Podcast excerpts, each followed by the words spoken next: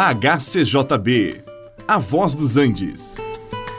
Você vai ouvir agora Meditações com o Pastor Victor.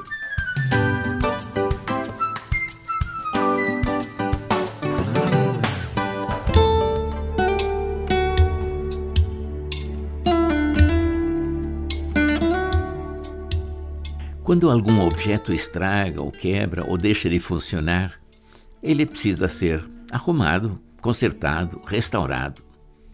Alguns objetos podem ser restaurados, outros ficam imprestáveis e são lançados fora. Vidas também podem e precisam ser restauradas.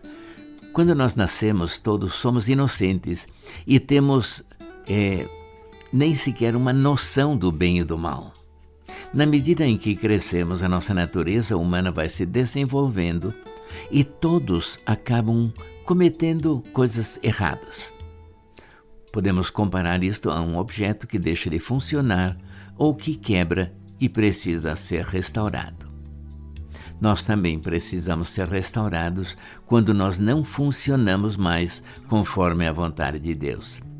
Quando, pelo pecado, a nossa vida é estragada, precisamos de restauração. E Jesus é o grande restaurador de vidas. Ele realmente pode fazer milagres e transformar uma vida estragada numa vida útil para o reino.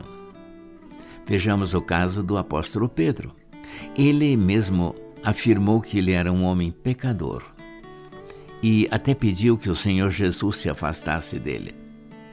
A sua vida não prestava. Ele estava perdido, mas achava que ele não merecia ser consertado.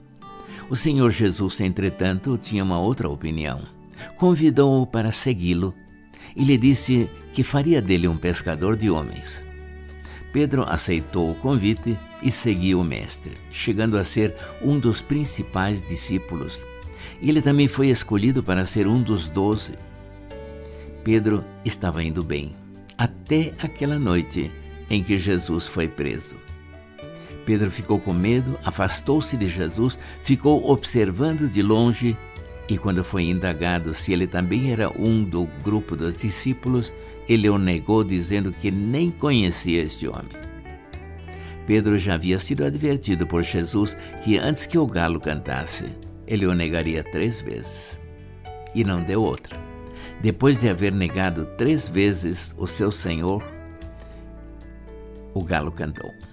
E Pedro ouviu e lembrou o que Jesus lhe havia dito. E ele chorou amargamente.